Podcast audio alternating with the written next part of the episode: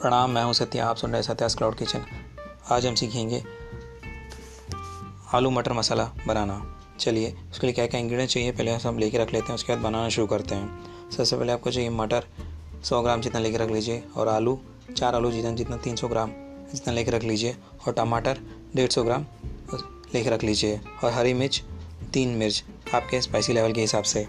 फिर अदरक, आप एक टुकड़ा लेके रख लीजिए, वहाँ एक इंच। और हरा धनिया, दो से तीन टेबल स्पून तेल, दो से तीन टेबल स्पून लेकर रख लीजिए। और जीरा, आधा आधा टेबल स्पून लेकर रख लीजिए। और हिंग, एक पिंच, एक चुटकी स्वाद के अनुसार। हल्दी पाउडर भी आप लेकर रख लीजिए, आधा टेबल स्पून धनिया पाउडर, एक टेबल स्पून और लाल मिर्च पाउडर, आपके लिए आधा टेबल स्पून और गरम मसाला, आधा टेबल स्पून जितना, नमक स्वाद के अनुसार।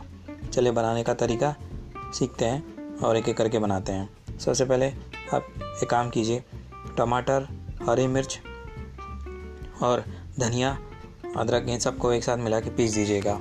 पीसने के बाद आप एक पैन ले लीजिए। पैन को लेके गरम कीजिए, उसमें तेल डालिए। जैसे आपने प्यूरिटी बनाया उसको डाल के अच्छी तरह मिक्स कीजिएगा।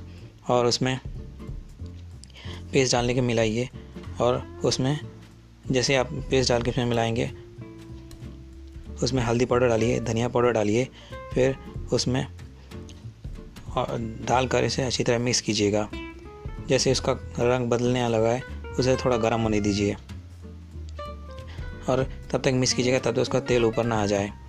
ठीक है? उसके बाद आप इसमें डालेंगे, उबले हुए आलू को डालेंगे, इसको थोड़ा डाल के ऐसे उसमें मिक्स करेंगे इसको बारीक एकदम स्मैश कर लीजिएगा।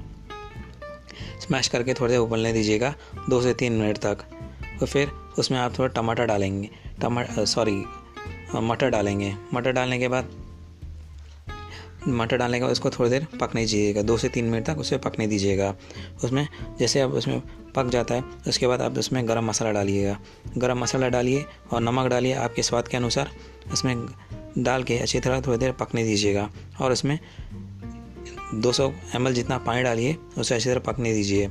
जब तीन से चार मिनट तक पकने दीजिएगा। जब से तीन से चार मिनट तक पक जाए, उसे एक बार चेक कर लीजिएगा। फिर उसके बाद आप इसे, जैसे उस तीन से चार मिनट जब पक गया तो उसके बाद एक बार आप टेस्ट कर लीजिएगा कि आपके स्वाद के हिसाब से तैयार है कि नहीं। अगर आपके हिसाब से टेस्ट के हिसाब से सही है तो फिर आपका हर एक मेज़रमेंट सही है। उसके बाद आप सब इसे निकाल के रख लीजिए और जब से परोसते वक्त आप एक छोटे से बॉल में डालिएगा। बॉल में डाल के ऊपर से धनिया से गार्निश कर दीजिएगा। और साथ में थोड़ा स्वाद के अनुसार के लिए एक टेबल स्पून घी ऊपर से गार्निश कर दीजिएगा। आप इसे परोठा के साथ भी खा सकते हैं, रोटी के साथ भी खा सकते हैं, काफ़ी अच्छा कॉम्बिनेशन है। लोगों को पसंद आएगा, बनाना एकदम आसान है और काफ़ी स्वादिष्ट भी रहेगा। धन्यवाद। मुझे, आप सबकी राय बहुत ज़रूरी है सो प्लीज़ आप मुझे राय सुन के आप अपना राय ज़रूर दीजिएगा ताकि मैं जानूँ कि क्या आपको अच्छा लगता है और क्या आप और, और अच्छा रेसिपी चाहते हैं जानना चाहते हैं। उसके हिसाब से मैं आपके लिए नए नए रेसिपी लाऊँगा। सुनने के लिए धन्यवाद। फिर मिलेंगे अगले एपिसोड में।